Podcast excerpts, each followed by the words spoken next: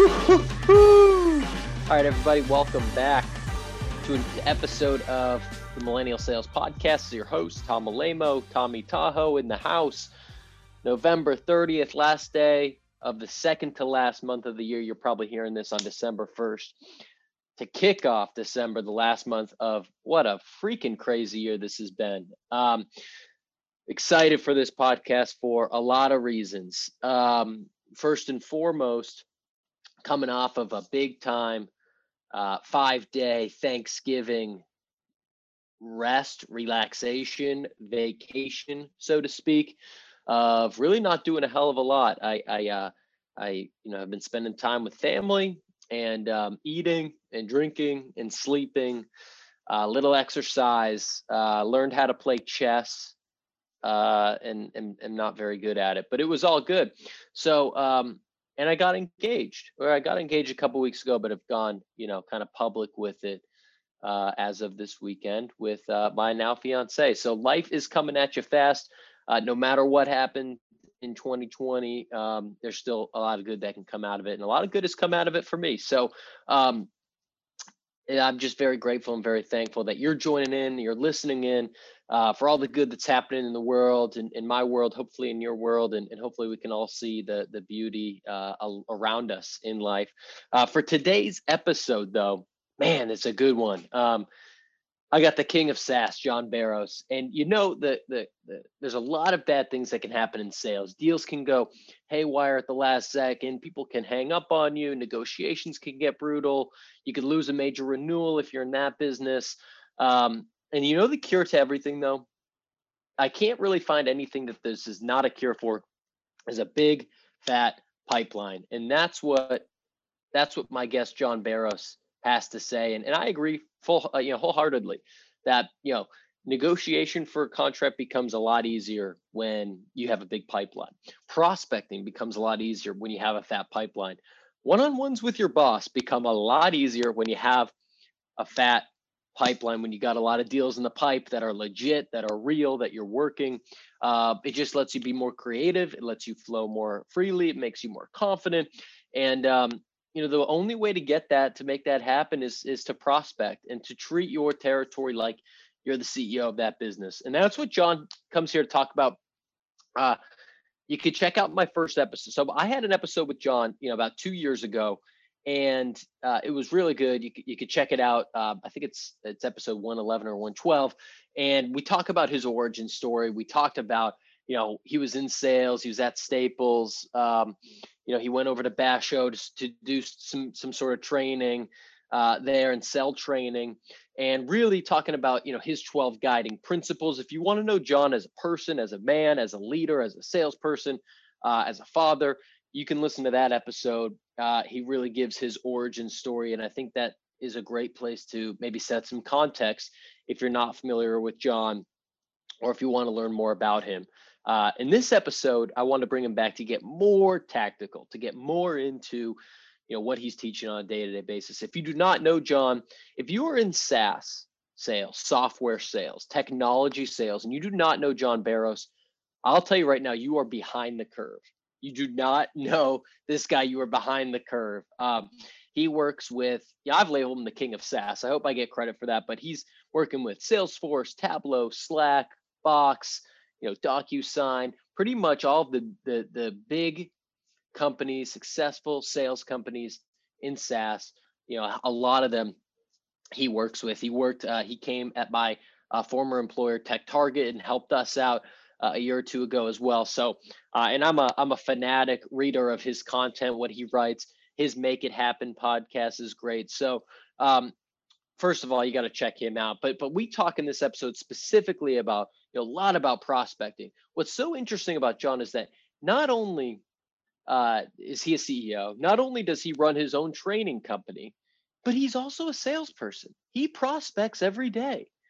He not only teaches his clients to build pipeline, but he makes sure he has his own pipeline. And he does that through LinkedIn.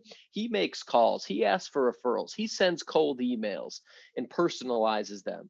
On top of running 6 to 10 training sessions every week, right? So for his clients. So the guy's an animal. We're going to talk about how and when to send personalized emails. He's gonna walk through how he goes about his monthly prospecting, which I think is really cool. He answers a few questions from the audience, including one about video, not only how to use it, but how, if you're a leader of a team, to get your team to adopt video in their sales process. What else do we talk about? We talk about why he wears a Make It Happen shirt pretty much every single workday. You're not going to see him on video probably without that shirt. And if you're watching on YouTube, he does wear that shirt during this interview as well. And he shares also about, some of his time management. Friday My Day is something that he created to give him and his employees a little bit of space, a little bit of breathing room for creativity and mental health on Fridays this year, given everything happening in 2020. So a few things you can do if you like what we have to say here in this episode. Number one, first and foremost, go check out John.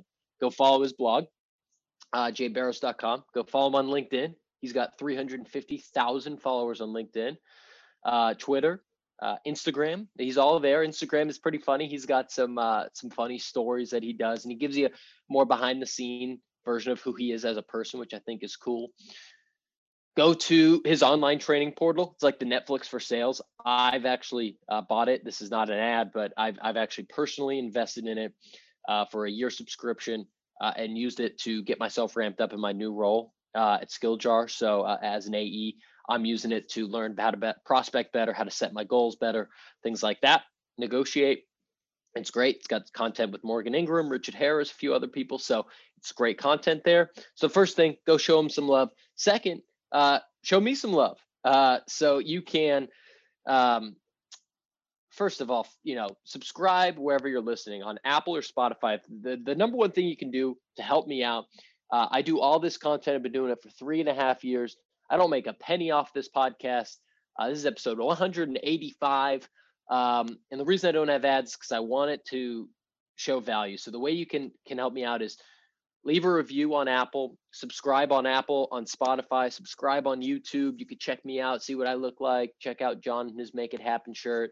That's really the best way to connect with me. If you want to chat with me, I respond to every message on LinkedIn, Tom Alemo, Twitter and Instagram, Tommy Tahoe. I'll give you a little bit more behind the scenes of what I'm all about.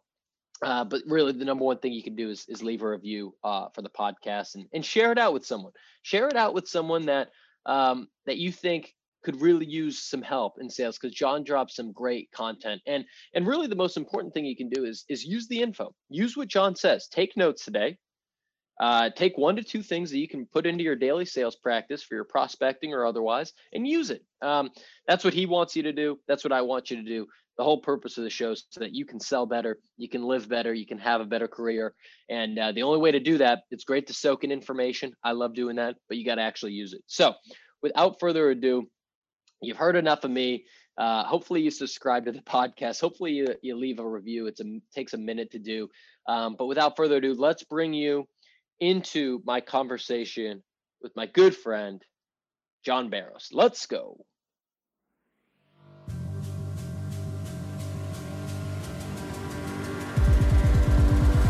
John Barrows, good morning, man. Welcome to Millennial Sales. Let's make it happen. All right, what's going on, Tom? Appreciate you having me on here, man. Absolutely. Absolutely.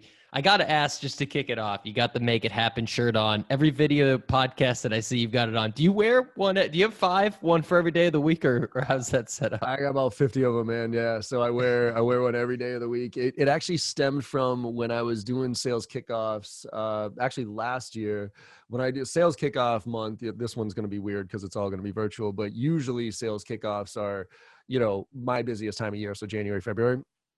And what was happening was I would, 5 days a week, I'm going from San Francisco to Vegas to to wherever. And it's like one day, one out, 5 days a week. And for me, I could get before I was dressing in a collared shirt, jeans, and my shell toes, right?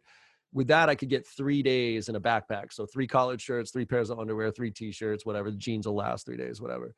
But 4th day, I had to bring a carry-on. And carry-ons are a pain in the ass when you're going from place to place to place to place to place, right? So I was like, how can I get 5 days in a backpack? And I was like, well, shit, I like the, my tagline here, make it happens. Like that makes it easy. So I, with a blazer on, I could get 5 t-shirts, 5 pair of underwear, 5 pair of socks with a blazer and jeans. And that's 5 days in a backpack. And so it got me there. And I didn't do it because, you know, you hear Zuckerberg and, you know, a lot of executives, they talk about how they wear the same thing, right? Zuck wears the same exact thing. What's his name? Apple, you know, he always used to wear the same stuff. And it was because they wanted to reduce, they call it decision fatigue, right? Where they make so many decisions in a day that they wanted to remove as many of those basic small decisions because those pile up. And as much as I thought that was kind of a joke, now that I'm in that zone, it's absolutely true. I wake up in the morning, I grab my Make It Happen shirt, my jeans, and I'm done. I don't even think about what I'm wearing, and it's awesome. So yes, I wear one every day. I was curious if it was purely branding or if it was like a decision fatigue, like Steve Jobs type of vibe that you had going on. It was a little bit of everything. It was actually for me to get on an airplane. You know what I mean? Like, so I didn't have to do a carry on, but it led to a decision fatigue and also the branding part of it, because it's also a mentality. Like my mentality is make it happen. So it's almost like every morning when I put the shirt on, I have that mentality and I'm ready to go. I love it. I love it. So it looks like from following you around on Instagram that you've been traveling a ton in the last few months too.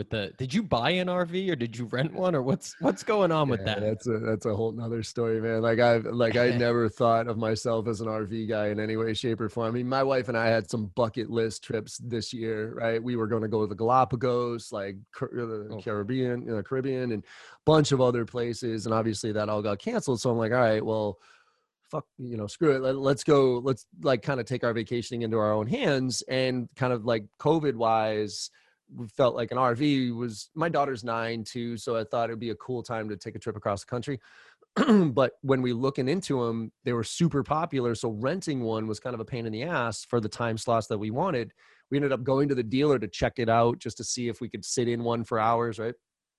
And we ended up doing the math and realizing that like it costs $250 a night to rent one of these things, like a decent one.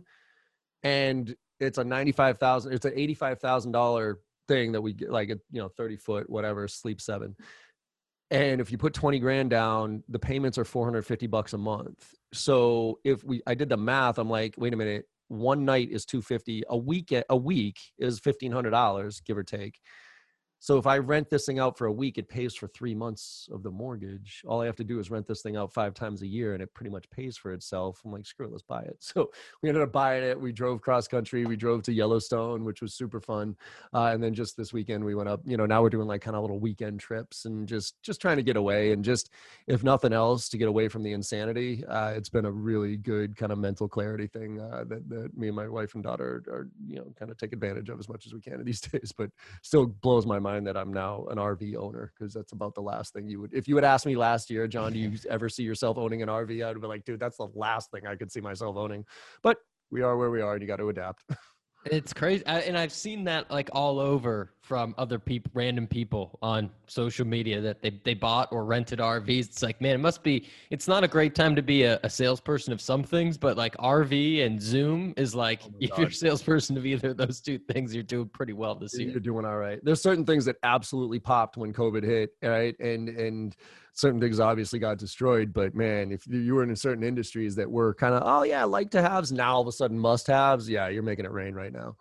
For sure. So that leads me to, you know, you had a great post that you've talked about. I think it got a lot of traction when you came back from that 2-week trip and you had, you know, 2,000 or so emails and you were combing through them and you kind of sorted them out into, you know, marketing spam versus, you know, sales rep emails versus, you know, thank you emails and so on and so forth, customer service. And there was such a lack of personalization, right? I don't have the stats in front of me, but the main takeaway was like sales reps aren't, you know, they didn't personalize anything to you. So I want to dive in on that. Like that seems so hard to believe because you put so much content out that, right? That's, you know, main part of your job. So when you say that it's not personalized, do you mean they're not referencing anything of the content that you had? They're not referencing anything about JB Sales. It's just like, hey, you know, John, here's how we can help you do X, Y, Z. Like, is it really that vanilla?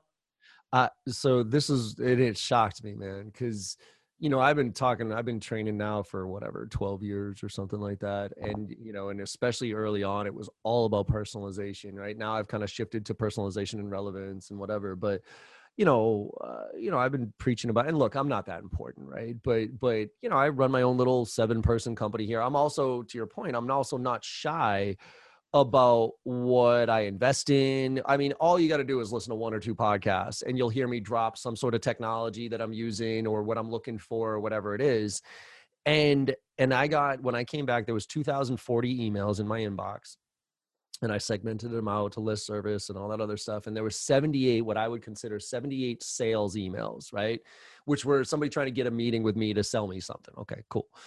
0 of them were personalized. 0. And I mean personalized anything along the lines of, hey, John, I read your blog. Hey, John, I was on your LinkedIn profile. Like even the basics of personalization weren't there. And I couldn't, like, to me, I'm sitting there, I'm like, wait a minute. Like, again, I feel like I'm beating the same drum over and over and people are like, oh yeah, whatever. Okay, personalization, we get it. Yeah, we all personalize, but nobody is. And to me, I think a lot of people talk a good game about personalization, but we're still in a world where numbers matter. And I also think that we're in this transition phase right now where people understand that quality is the way to go, right? Account-based marketing and all these different things, right? Personalization at scale, blah, blah, blah. I think people understand that's the way to go, but we're still being held to 50 dials a day, 100 activities, whatever that number is, right? So it's really hard to manage towards quality. What's easy to manage towards is, Tom, did you send your 50 emails out today? Did you make your 50 dials today? And if you didn't, I'm going to whap you over the head for it, right? So I think as much as people understand it, they still in practice aren't doing it because it does take time. It does, you know, take some effort to go on somebody's LinkedIn profile, look at their activities, go on their website, look at some news and events and come up with something that's good enough to make connection to make relevant, right? But I'm telling you right now, you know, out of the 2,040 emails that I got, 356 of them were LinkedIn messages. Of the 356 LinkedIn messages, I think there was about 9 of them were personalized and 1 of them did video. And again, same thing. I've been preaching video. Morgan and I have been preaching video, LinkedIn video emails now for about a year and a half now. And we've been talking about how incredible it is and like how 50% of our pipeline is generated that way. And I only got 1. And guess what was the one I responded to? It was the personalized LinkedIn video. It was the only one out of all those emails that I got that I actually responded to. So it's there in theory. It's not there in practice still. So I want to dive in a little. It's crazy to me. So I want to get a little bit further into this. So I'm taking... you know, I'll do a shameless plug. I'm taking the JB online sales training portal. That was something that, you know, when I got a new gig about a month ago was something that I wanted to invest in because I was going from managing a team, being a player coach to just an AE carrying a bag. And I wanted to really kind of invest back in like, all right, what are the tactics people are using? How can I up my game? And I love the portal. And you talk about, you know, how to personalize, you know, like tailored versus targeted messaging. Mm-hmm. So in that, you know, maybe I'm misquoting you, but it's something to the extent of like, you know, the top tier accounts that you want to go after, they're going to be very targeted. They're going to be very tailored specific to the person. Whereas, you know, the B accounts, the tier 2s are going to be more targeted. They're going to be maybe like persona based or industry based types of targeting, so on and so forth. Mm-hmm. So do you think that maybe everyone just had you in that second bucket and they were trying to target you based on your industry, or was like, is that part of the game? Do you think that people are just trying to get like a mass quantity out there? 100%. I think there's this immediate satisfaction, right? Where somebody would rather, because look, doing personalization, because there's the top of the, you know, people talk about personalization And personalization is great, but without relevance, it's meaningless. It's actually, I think it's even worse, right? Because that's why I'm not as freaking out as much about AI as I used to before, because artificial intelligence, you know, and I've sent this email out a bunch of times, or I've seen this, you know, I've used this in my presentations where there was this AI bot back in 2017 that somebody split from Salesforce and created this artificial intelligence bot based on my email structure, like the YUI, you know, email structure. And I was like, what? And they were like, oh, John, we want to show it to you. Right. And they sent it to me and I was like, holy shit. Cause it was so good. Like it was personalized. It was relevant, the whole thing. So at first I was like, oh my God, if AI can do this, we are in deep trouble as sales professionals. But then what happened was I started seeing AI. What AI can do is it can highlight, it can find something personal, but it can't yet make it relevant based on whatever your solution is, right? So I don't know about you, but I'm getting a ton of emails from like that say, hey, John, I see you went to University of Maryland, you know, go Terps. And then it just like hard cuts to some, yeah, and the reason I'm reaching out is because we got this really great software development platform. So there's no relevance at all, right? So to me, if you would ask John, if you could choose personalization or relevance, which one would you choose? I would choose relevance all day long. Because if you know me as a VP or a CEO of a small business training company, and you can ask like very pointed questions that you could ask any CEO of training companies in the SMB space, you could send that out to 50 people and I'll still respond to that more than, hey, John, I see you went to the University of Maryland, you know, boom, right? So I think there's this connection that we have to make, but it takes time to do that personalization. And so people are just, I just fundamentally believe that most people, I know, forget about it. I don't believe, I know that most people are lazy. It is what it is. Yeah. I personally believe that 80% of this world are fucking sheep and they want to be told what to do and they want a button, because I get daily questions. Hey, John, do you got a template email that I could send to, you know, my financial services clients that gets you a really good response? Like I got a text message the other day from a buddy of mine saying, hey, I'm taking over a territory for somebody who just got fired. What's a great email that I could send to all his customers to get some meetings out of them? I'm like, dipshit, there isn't. There isn't one email. If there was, none of us would have jobs. You know what I mean? If there was the silver bullet, if it was easy, everybody would do it scenario thing. And I think everybody's always looking for that easy way out to get that, you know, quick response, that endorphin rush that somebody got a response and whatever it is, because it's easier to send out 500 emails at a time and get 5 or 6 responses than it is to spend 10, 15 minutes writing, researching, because when you do that, when you do the research and you put that much effort into one email and you don't get a response, it is demoralizing. It is defeating, right? Because you're like, wait a minute, I spent all that time doing research and I didn't get a response here. So what the, fuck it. I'll just send out 500 emails, see what I get a response, right? And so people defer to that, even though that this is the long game here. So how do you, in that example, right, where someone says, you know, go Terps or whatever, and then they talk about their product, how do you link those two? Because I've seen people talk about like trying to get that, like how do you like, so then what, so you wouldn't leverage something like University of Maryland. You would maybe use something like a blog post that you wrote that somehow relates to what we do. It, like if it's not relevant to them, it's not worth showing that you did your research. Let it put it this way, put it in the PS. Don't lead with it.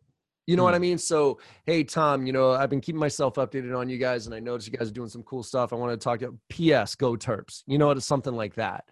That's where you use it. But don't try to stretch. I mean, unless you sell something about, you know, university, unless you sell something that's relevant to the University of Maryland or something about how I could reconnect with my alumni from University of Maryland, then okay, do it. But don't lead with that shit because it shows a lack of, and especially if you're reaching out to somewhat sophisticated buyers who've been in the market for a little while.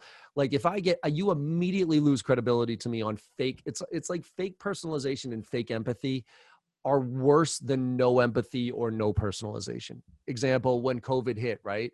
March, you heard, lead with empathy, right? So every single stupid email that hit my inbox within a couple of days started with, hey, John, I hope you and your family are doing well. And then cut to some piece of shit value proposition that had nothing to do with me.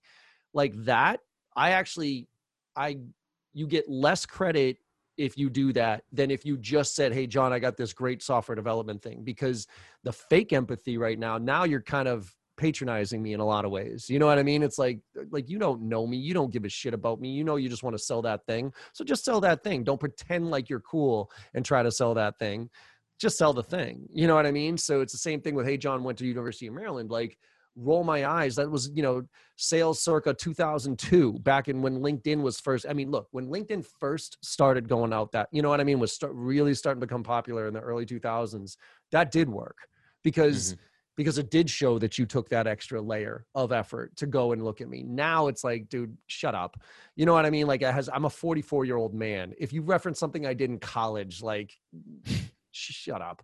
So you really like take that time so that the either the relevance factor and say, hey, John, you're a CEO in the, you know, in the training industry of an SMB team. So what could people like that be dealing with right now? Ask me some questions, send me some content that's relevant to those type of things. You don't have to personalize that at all. As long as it's relevant to me and it gets me to think a little bit, I'll pay attention to that far more than I would pay attention to somebody who's pretending like they care. And do you adjust that at all, depending, you know, whether it's a C-suite person versus a VP versus a director? Like, do you, in my opinion, I find that, or what I've always thought is that the more important they are, the less they want to read. So, you know, a CEO, you know, you might give them a 3-sentence email versus a director. Maybe it's going to be a little bit longer, or you include, you know, some more info or something like that. But is that how you generally go about it, or? Yeah, I mean, the higher I go, the more personalized I tend to get, right? But also the tighter I have to be with my messaging, right? Because again, the higher you go, the more emails you get in your inbox and the less likely you are to respond, but the more personalized I get as well.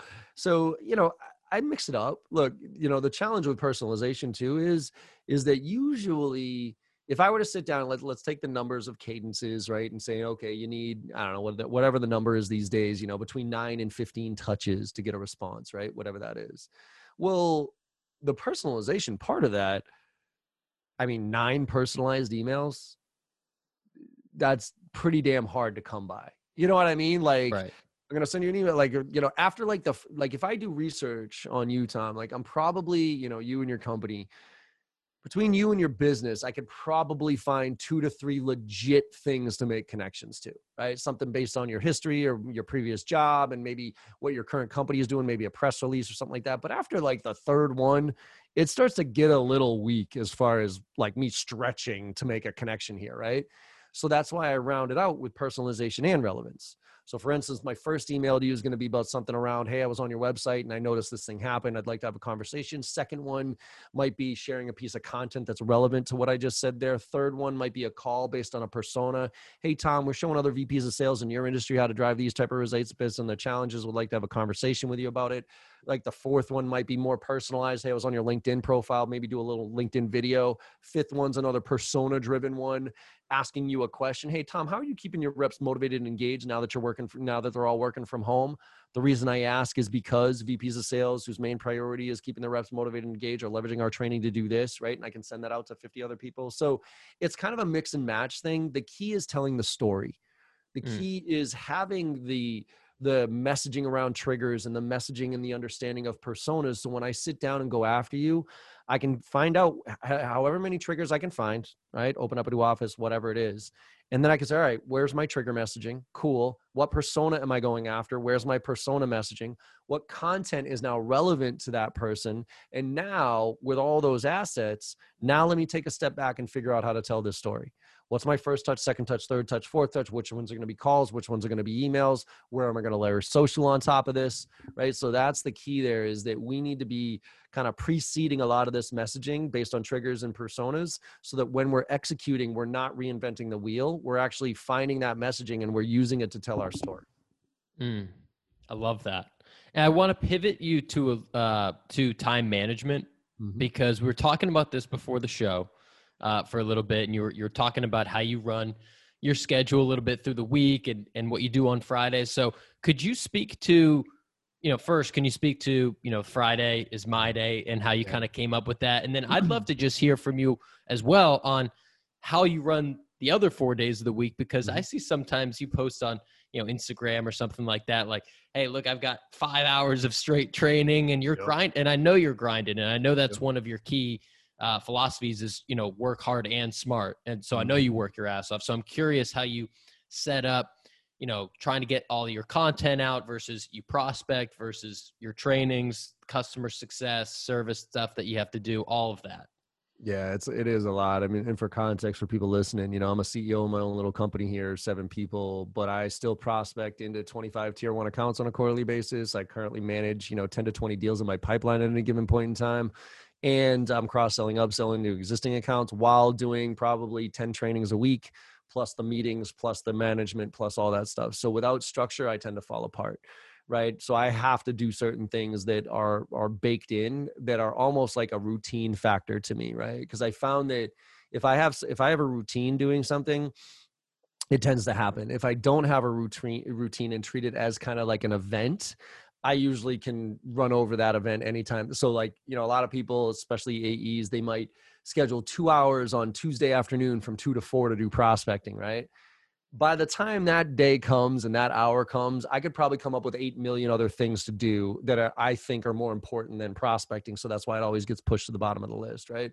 But if I have a routine doing it where every day I'm doing a little bit of, you know, a few things, or every month I'm doing a few things, then I kind of get into that mode. So I'll walk you through, like I'll finish with the Friday stuff, but I'll walk you through my routine. You know, I tier out my accounts. I got my top 25 tier 1 accounts, and I do that on a quarterly basis, right? So once a quarter, I go in and I kind of reset on who my new top 25 tier 1 accounts are.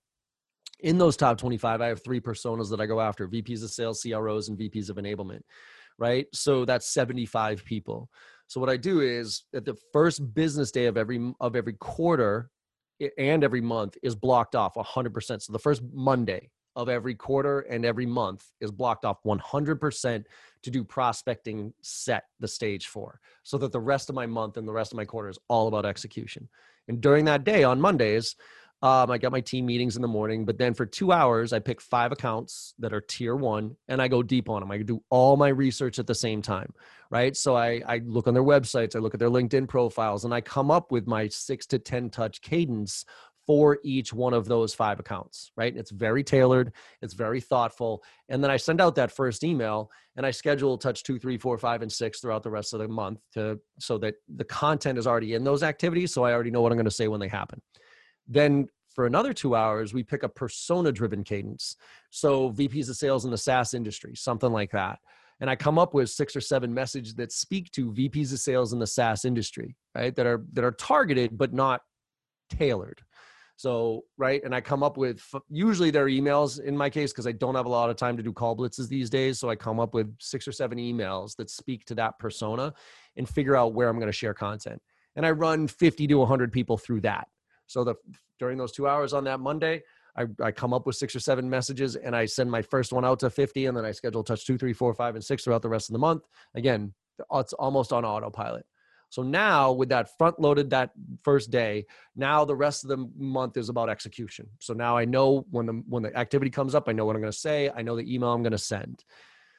Then every day I take those 25 accounts and 75 people, and I follow them on social listening tools like Sales Navigator, Owler, Facebook, Twitter, those type of things. And I have this morning routine where every morning I get up.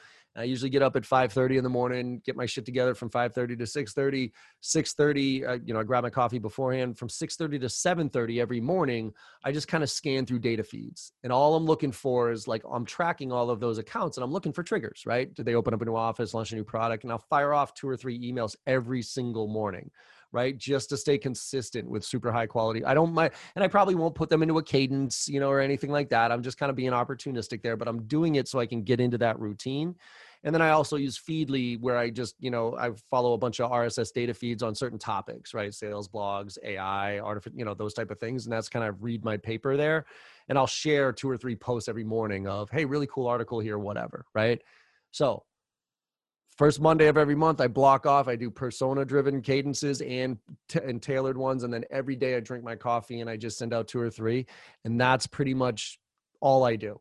You know, I'm a lot more analogous these days to kind of like a senior AE, right? But I still do it almost every day to stay consistent with it. And that way I can track all that stuff at the end of the month to see which one's got high response rates, and I can make adjustments and move forward. And then on the Friday thing, I realized I was going batshit crazy on Fridays, in general, when COVID hit, because you know, for me, everything changed. I mean, 70% of my revenues was on-site training. And so that got ripped away from me. So now everything became remote and I had to figure out, oh my God, how do I make sure that we stay in business and we pivot, right?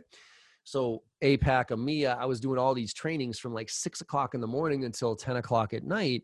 And the way I work, I mean, you know, I sent you my calendar link and say, pick a time, right? So what was happening was my calendar link was going out to everybody for trainings and meetings and everything else. And my days were bananas, like absolutely bananas. I didn't control anything about my week. And then it was the weekend and that was time with my family, right? So I don't want to say I don't control it, but it was more about my wife and my daughter and doing what they wanted to do. So I was there with them, right?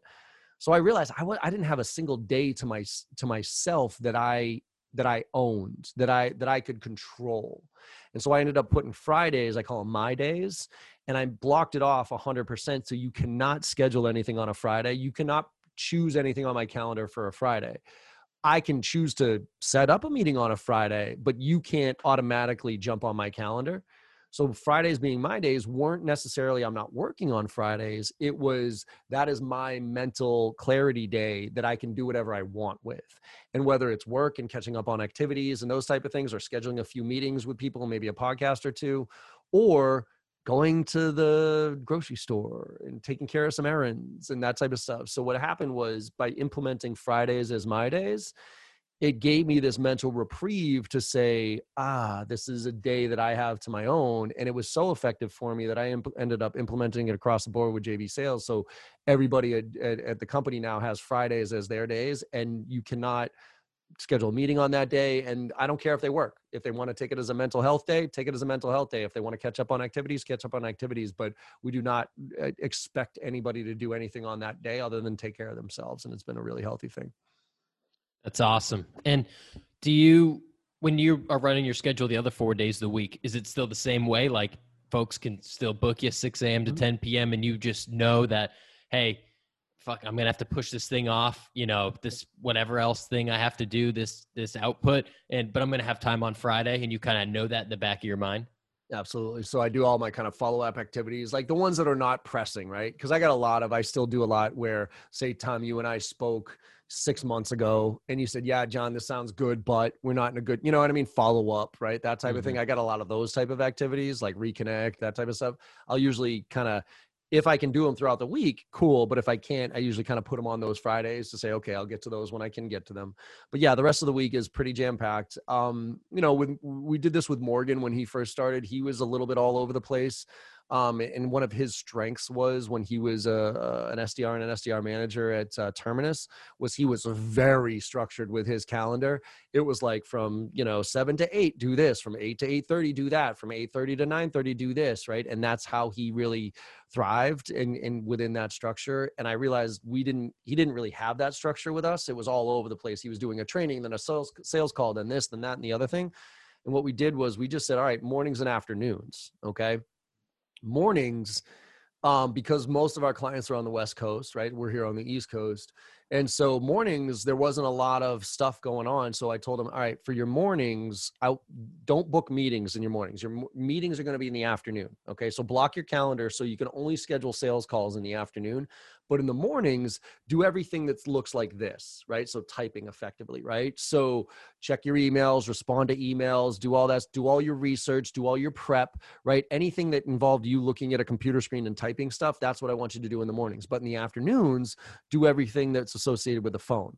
So meetings in the afternoon, call blitzes in the afternoon, because when you're in that groove, you can kind of say, okay, I'm now on the phone, so let me do that. So just by sectioning that out and saying, okay, mornings were more typing and email focused and afternoons are meeting and phone focused, he started to gain some sanity in his schedule.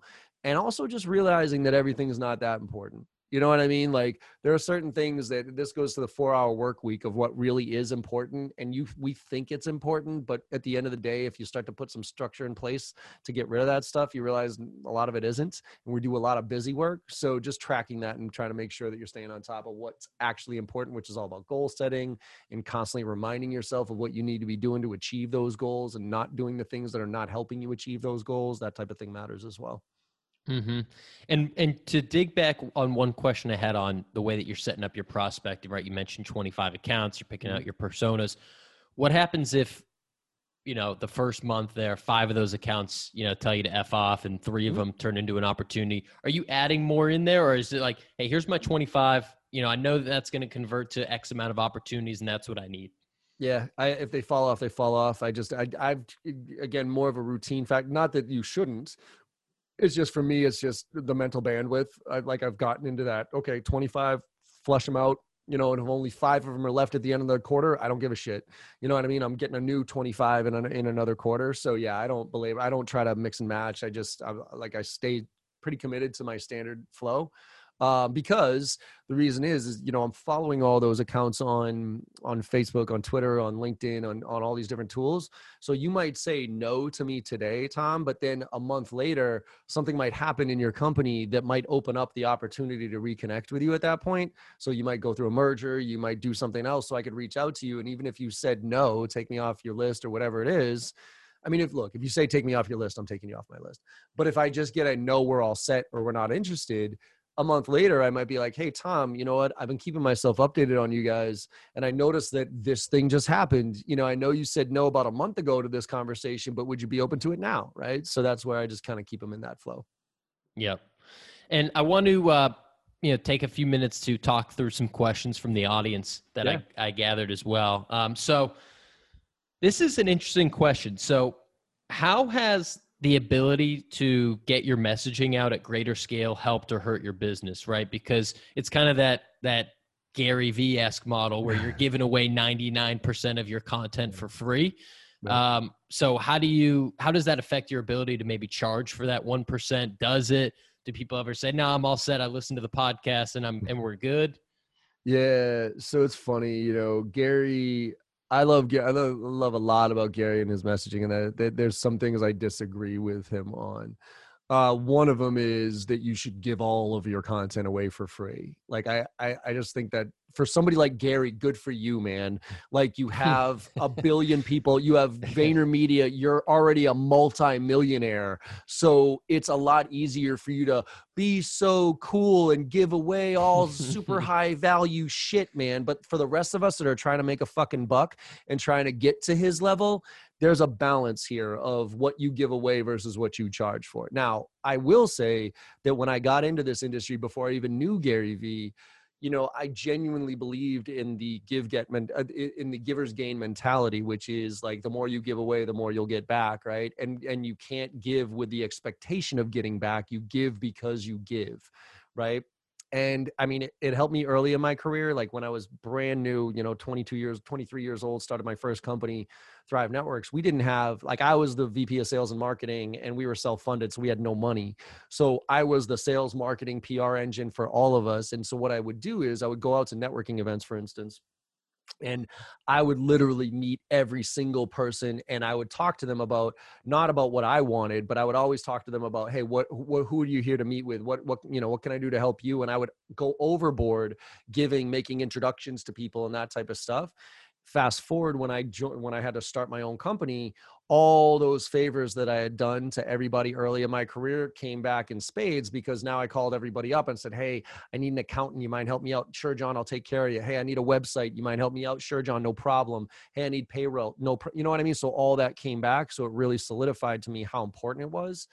And then from a content standpoint, when I got into training, you know, when I really got into training back in, I want to say 2007-ish, it was still a pretty gated community, in the sense that if you ever wanted the slide deck from a trainer, like, you got a better shot at seeing God than them sending that to you, right? Because they're like, no, this is my special sauce, and, you know, and these are my, and you have to spend money for me to come and teach you how smart I am and all that other stuff. And I just kind of was like, first of all, A, I'm not that smart. And B, like, this shit is good and it works.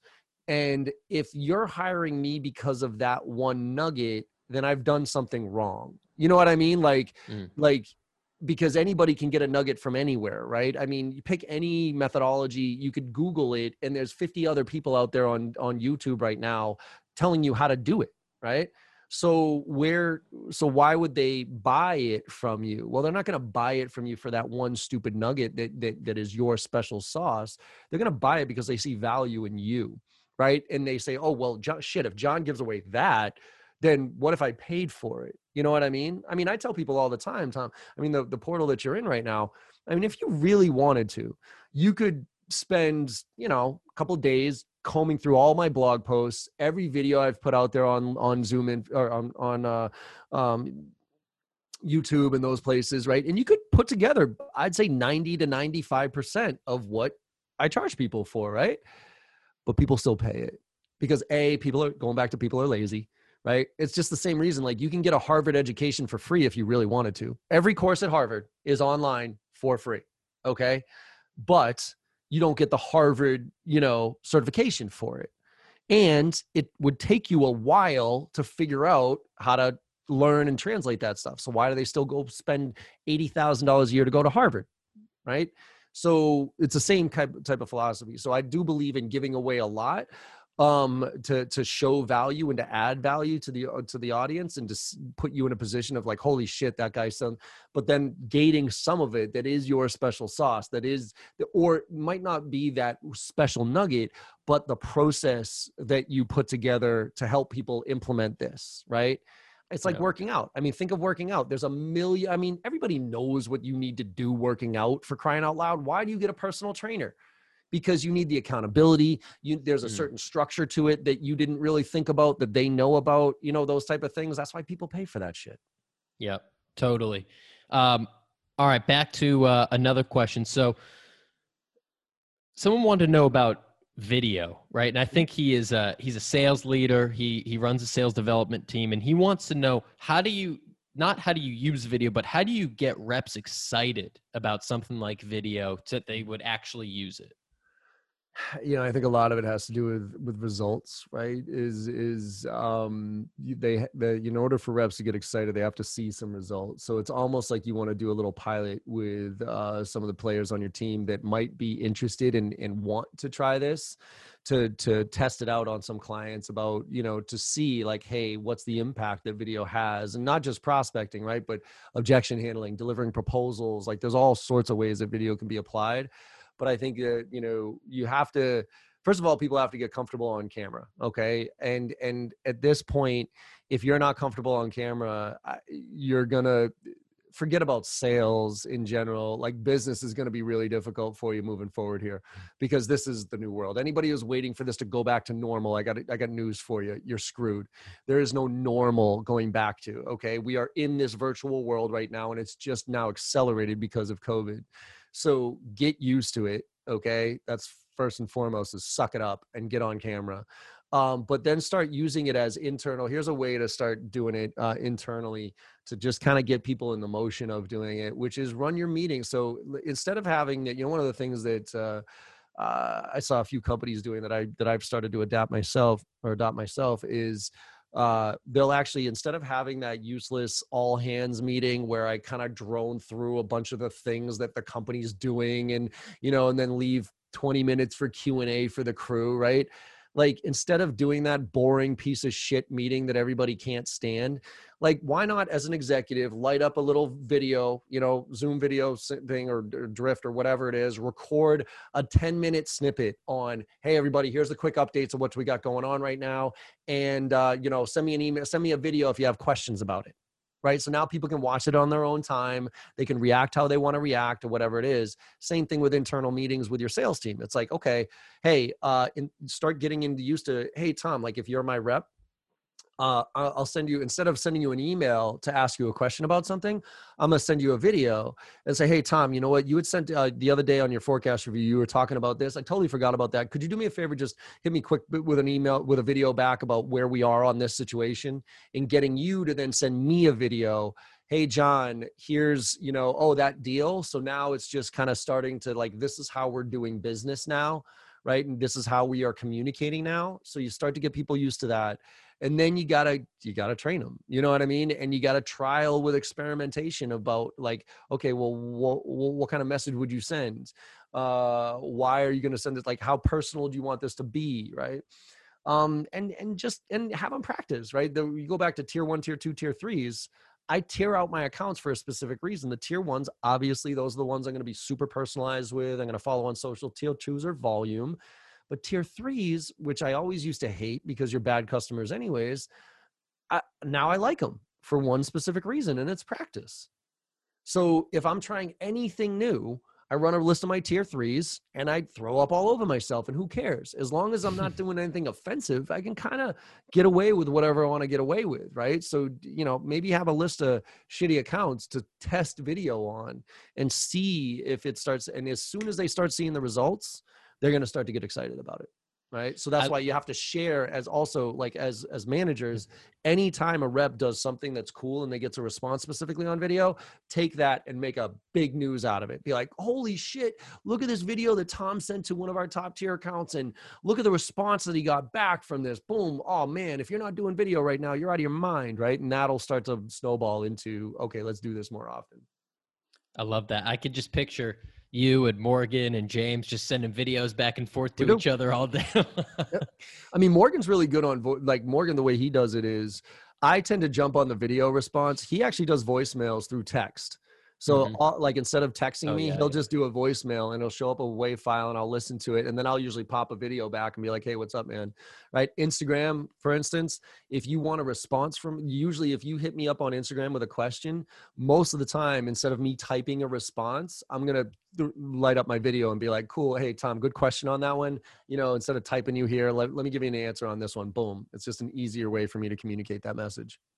I love that. And so I want to bring you really quick. This is a new thing I'm doing to the selfish section, right? So I ask a question specifically for me. So I was listening to your podcast a few weeks ago. You had the guy from Sweetfish Media. You're talking about podcasting. Yep, Logan, yeah. So I think, you know, there's no surprise that I'm a big fan of podcasts. I've been running this for a few years now. And I think that it's something that can really help businesses. You know, I see folks like Gong and Drift and Outreach and so on and so forth using it. So here's my question for you. What's your advice to me pitching that internally of, you know, what's the ROI going to be and things like that? Like, how do I get buy-in that that's going to be a good idea and that's going to help us to build a brand, drive revenue, so on and so forth? I think you would have to pitch it as a trial almost, right? If you're coming to me as some kid who wants to try to create your own podcast, right? Because my concern as a business owner or the CMO or whatever of your company is, wait a minute, you're trying to build your personal brand here outside of the company, and I can't control that message, right? So there's the concern that you have to lead up with, right? To say, okay, well, no, here's my plan for my podcast. Not, I just want to start a podcast. Here's my plan. You know, my conversion ratios on my emails and my calls right now to senior level executives is 1%. Okay. So let's start with a baseline of what you're currently doing now that is probably not working in a lot of ways. Okay. So I have, you know, I listened to John, I listened to Logan, where they talked about using podcasts to engage with senior level executives to try to get more meetings with them from a sales perspective. So I'm going to start my little podcast here on, you know, learning from the CSO or learning from the VP of sales, right? That type of stuff. And what I'm going to do is here's a list of 50 accounts that I want to get business with. And instead of me reaching out to those executives and asking them, hey, I want to meet with you to sell you something, I'm going to invite them on my podcast and have a no sales pitch conversation about certain things, about what it's like to be a VP of sales, what you see, those type of things. And first of all, I'm going to learn because that's my target audience. So that's how I'm going to increase my business acumen here, because I'm going to be able to, you know, learn from those people. So I'm going to be able to speak to that better. So the auxiliary benefit to this is I'm going to have better conversations in general. Second of all, it's content that we can use to brand. And I'll give this to you, marketing department. If you want to cut this up and put little snippets on it and push this out there, by all means, I'm happy to do it myself, but if you guys want to control that message, by all means do that. And then we want to convert over the next quarter. I want to see how many of those that I get meetings with end up turning into really good qualified opportunities. And the end of the quarter, we'll do an analysis. I'll reach out to 50 accounts. I'll see how many of them actually agree to be on my podcast. Of those 50, say that there's 20 that say, yes, I'll be on your podcast. Of those 20, I want to see how many actually flow into qualified meetings to talk about our solution. And if that number is better than my existing approach right here, then I'm going to say, okay, we should probably do this moving forward, right? If they're not, then I won't do it anymore and I'll stop from there. Is that okay? Right? So you kind of give them parameters of what your strategy is around this podcast. and you put kind of guardrails on it to say, look, I'm not going to go outside these rails, and we're going to measure the effectiveness of it and go from there and see what happens. Yeah. So I mean, one thing that I take away from you a lot too, is just try things and be a scientist about it, right? And check the metrics and know your numbers and be able to identify what's working and what's not. If it's not actually working, then maybe that's not the right platform, not the right move. I will tell you right now, the biggest frustration that I see reps, and that I had too, is having this emotional discussion with my managers of why I didn't like doing something or why I wanted to do something. You know what I mean? Being like, well, I want to do a podcast. Well, why do you want to do it? I don't know. Cause I want to get my brand out there and I think it's a good idea. And I heard it on a podcast from John and it's fucking good idea. You know, that type of thing. If I'm a VP of sales listening to that, I'm like, no, go fucking do your job. Like keep making phone calls for me. Right. But if you're like, look, John, you know, I've been looking at my numbers, man. And after COVID hit, they went from a conversion ratio X to conversion ratio Y. And I feel like I'm doing the definition of insanity here, man, doing the same thing over and over again. Cause my conversion ratio is literally like 1 to 2%. I think I want to try something different here, but here's the structure of how I want to look at it. Right. And if you can break it down like that and come with like, here's the baseline of what I'm working off of, and this is why I'm doing it, and here's what my hypothesis is, you're going to get your managers to be way more open to you doing things or not doing things. Right. Because otherwise, look, I remember like there's two dials that you can pull as a manager, right? Quality and quantity.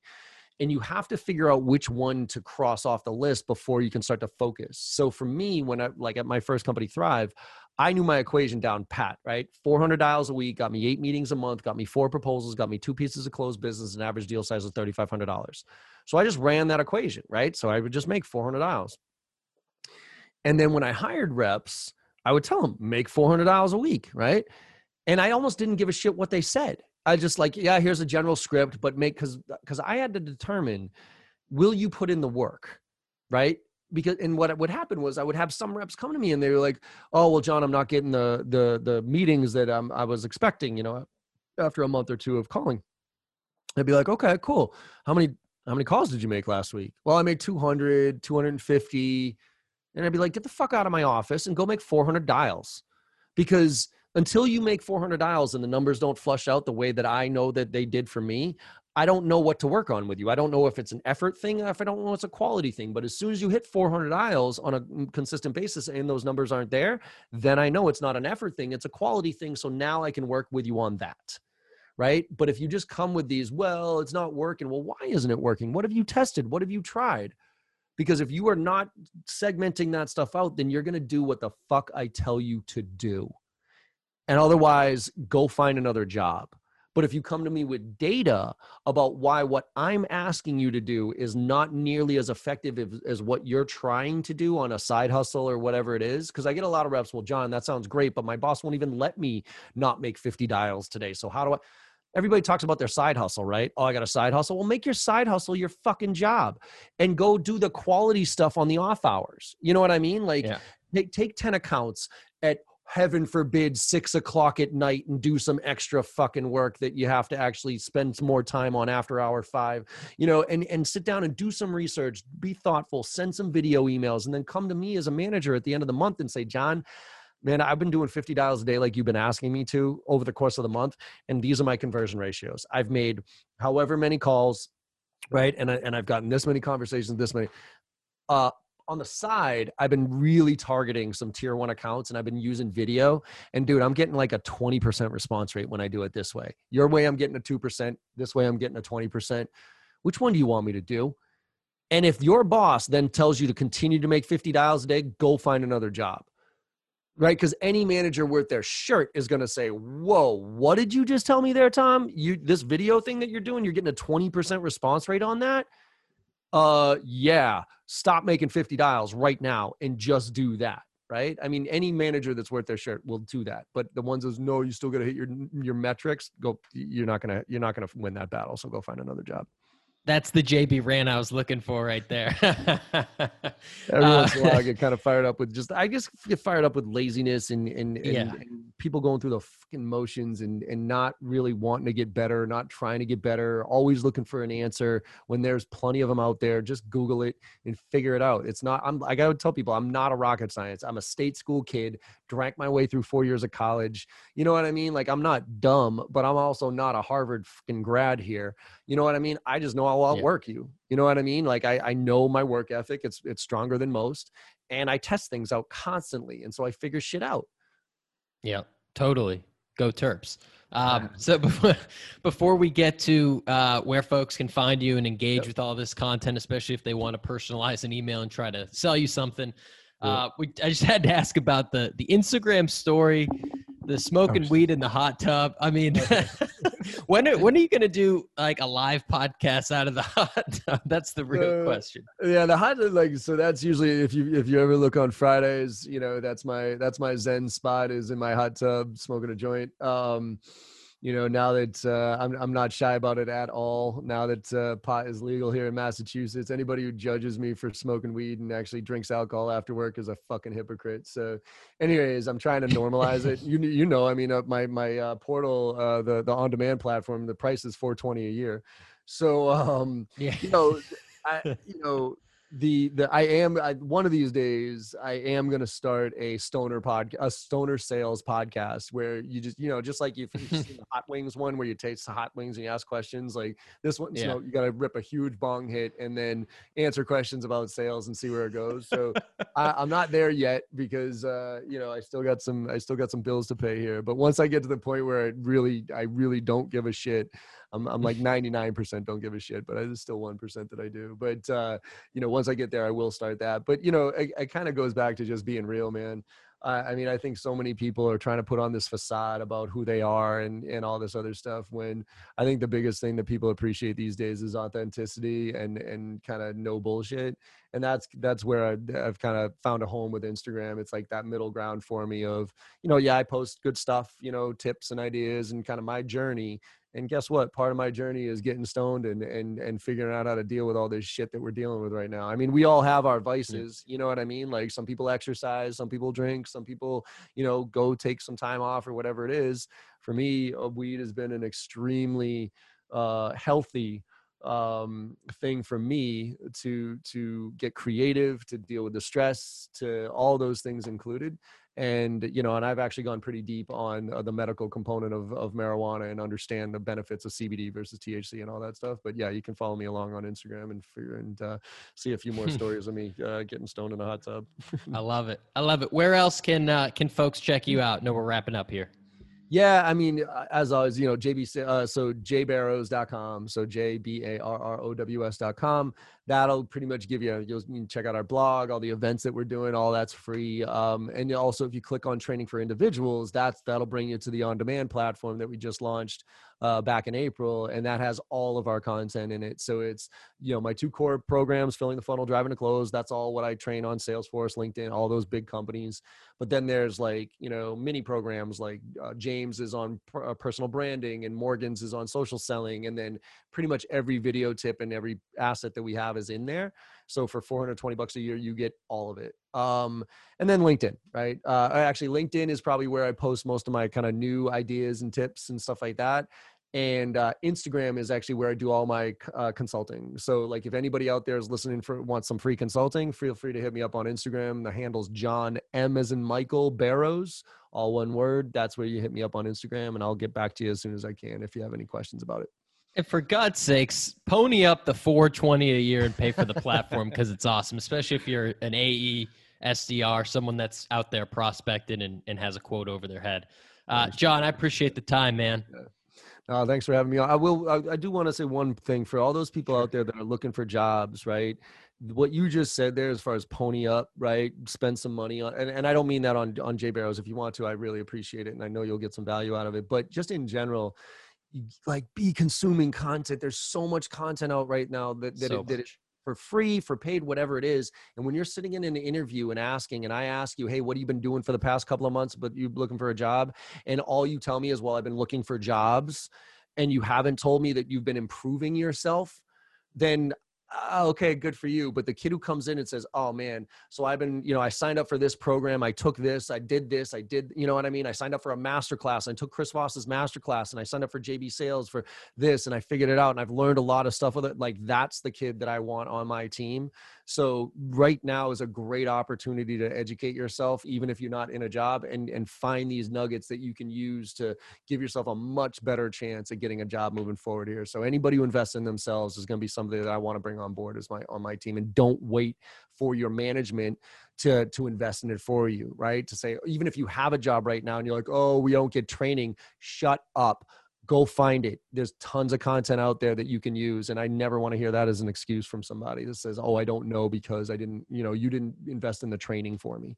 Totally. I mean, if you're not going to invest in yourself, then how can you expect anyone else to invest in you or pay you more or give you a better job or anything like that? So you gotta go make it happen on your own.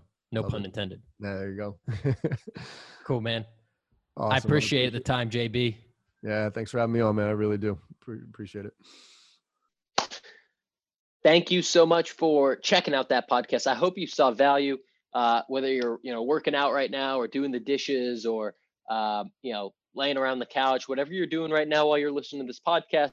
I hope you enjoyed it. I hope you found some value. If you did, the only thing that you can do to really help me out is to share this podcast with a friend, share it on social media, and please subscribe wherever you're listening, Apple, Spotify, YouTube, wherever it is, and leave a review on Apple if that's where you're listening.